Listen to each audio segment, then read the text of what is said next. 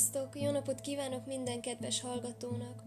A mai rész fő témája egy helyzetfelmérés lesz, hiszen ahhoz, hogy a megfelelő válaszokat adjunk diákjainknak, először tudnunk kellene, hogy ők maguk milyen ismeretekkel rendelkeznek, és milyen alaptudásuk van a daganatos betegségeket illetően. Viszont még mielőtt elárulnám a helyzetfelmérés eredményeit, egy kis statisztikával készültem számotokra. A HU 2020 decemberi statisztikájára bukkantam, ami szerint 98.886 új esetet és 54.486 halálesetet rögzítettek. Ugyanakkor megtudhatjuk azt is, hogy ezek a számok hogyan alakulnak a nők és férfiak között.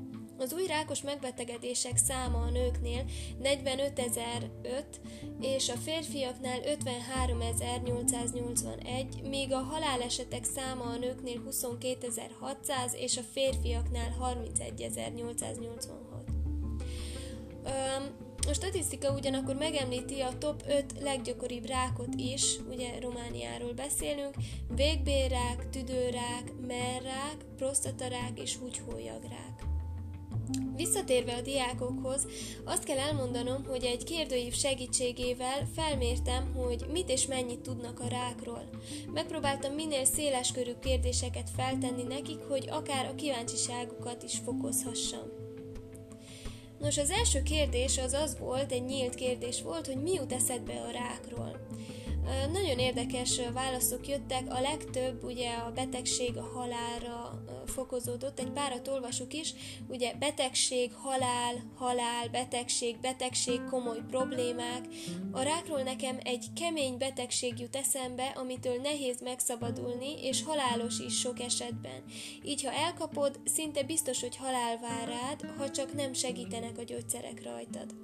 De újból kialakulhat, ha nem vigyázol magadra egy nagyon rossz betegség, a kemoterápia, rossz dolgok, egy halálos betegség, kevesen gyógyulnak ki belőle. Egy tumorféle betegség, amiben sok ember szenved, szenvedés, öm, ugye végig, végig a, a diákok erről írnak, hogy öm, hogy valaki, aki meghal. Tehát nekem a rákról az jut eszembe, hogy az az ember, akinek van, meghal. Ez volt egy, egy nagyon um, szívszorító uh, hát mondat, ami, ami elnyerte úgymond a figyelmemet. Um, a következő kérdés az az volt, hogy minden rák daganatos betegség, de nem minden daganatos betegség rák. Ez igaz-e vagy hamis? Hát itt mindenki igazzal ö, ö, ugye jelölte ezt meg. A következő az volt, hogy mi okozhat rákos daganatot, több választ is adhatsz. Ö, több válasz is ugye fel volt sorolva, többre is kattinthattak a diákok, a legtöbben, tehát ö, ö, a dohányzásra, majd az örökletességre kattintottak, ezek után az alkoholra, a napozásra, tartósítószerekre, a stresszre, és arra, hogy nem lehet tudni, vagy más kategóriát. Ugye másoktól elkapható, tehát erre, erre a, a ugye válaszra csak egy személy kattintott. A következő kérdés az volt, ha más opciót választottad, mi okozhat rákos daganatot? Valaki azt írta, hogy a cukor, az immunrendszer legyengülése, például egy ütés, radioaktivitás, ilyen, ilyen válaszokat adtak meg pluszba. Akkor a következő kérdés az volt, hogy a rák mindig halálos. 89,3%-uk a nemre kattintott, és 10,7%-uk arra, hogy igen. Tehát még mindig vannak olyan diákok, akik úgy gondolják, hogy a rák az egyenlő a halállal. Következő kérdés az volt, hogy ismersz-e olyan szemét, akit rákkal diagnosztizáltak, ha igen, mit éreztél akkor, amikor megtudtad, hogy az illető beteg?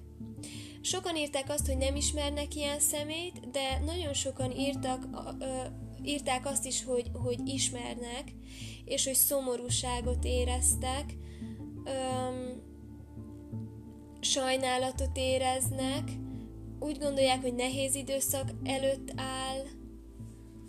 Um, ugye na- nagyon sokan a negatív, a negatív uh, érzéseket uh, írják, tehát nagyon rosszul esett, meglepődtek ezen, um, lesok, nagyon sok embert lesokkolt, ugye.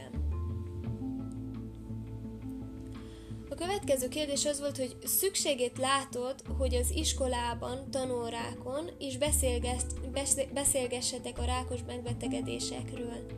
72,4% az igennel válaszolt, és 27,6% nemmel. Szóval úgy néz ki, hogy a legtöbben azért csak kíváncsiak a dologra. Ugyanakkor egy újabb nyílt kérdést is feltettem utolsó kérdésnek, hogy mit szeretnél tudni a rá, rákos megbetegedésekről. Ugye van, aki azt írta, hogy már semmit, és vannak, akik nagyon sok kérdést is feltettek, hogy miért nem gyógyítható még mindig, ami érdekes kérdés a, akkor azt, hogy azt szeretném tudni, hogy miért kell kialakuljon, és miért nem lehet ezzel az egész rákkal diagnosztizált embereket, tehát miért nem lehet minden embert meggyógyítani. A súlyosságukról, arról, hogy um, milyen tüneteik vannak, hogyan lehet kezelni őket. Tehát erre nagyon-nagyon sokan ráké- rákérdeztek, meg vannak olyanok is, akik egy-egy tünetre kérdeztek rá, hogy, hogy de akkor miért is vágják a hajukat a rákosok? Mások pedig érdekességeket szeretnének megtudni, mások pedig azt, hogy milyen könnyen lehetsz rákos és így tovább. Tehát Általában kevés az a válasz, hogy semmit sem szeretnének tudni erről a betegségről, viszont létezik.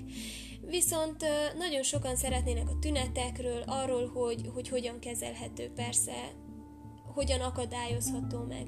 Ugye erről majd lesz egy külön podcast részünk. Nos, én ebből nem szeretnék egy nagyon-nagyon súlyos következtetést levonni. Én, én csak a, a helyzetelemzést akartam elkészíteni, ugye, hogy, hogy nézzük meg, hogy, hogy hogyan gondolkoznak a diákok. Um, Köszönöm szépen először is a diákoknak a segítséget, és remélem, hogy ezzel a pár kérdéssel egy kicsit felkeltettem az érdeklődéseteket, és biztatlak benneteket arra, hogy esetleg hallgassátok végig a, a, a podcast sorozatot.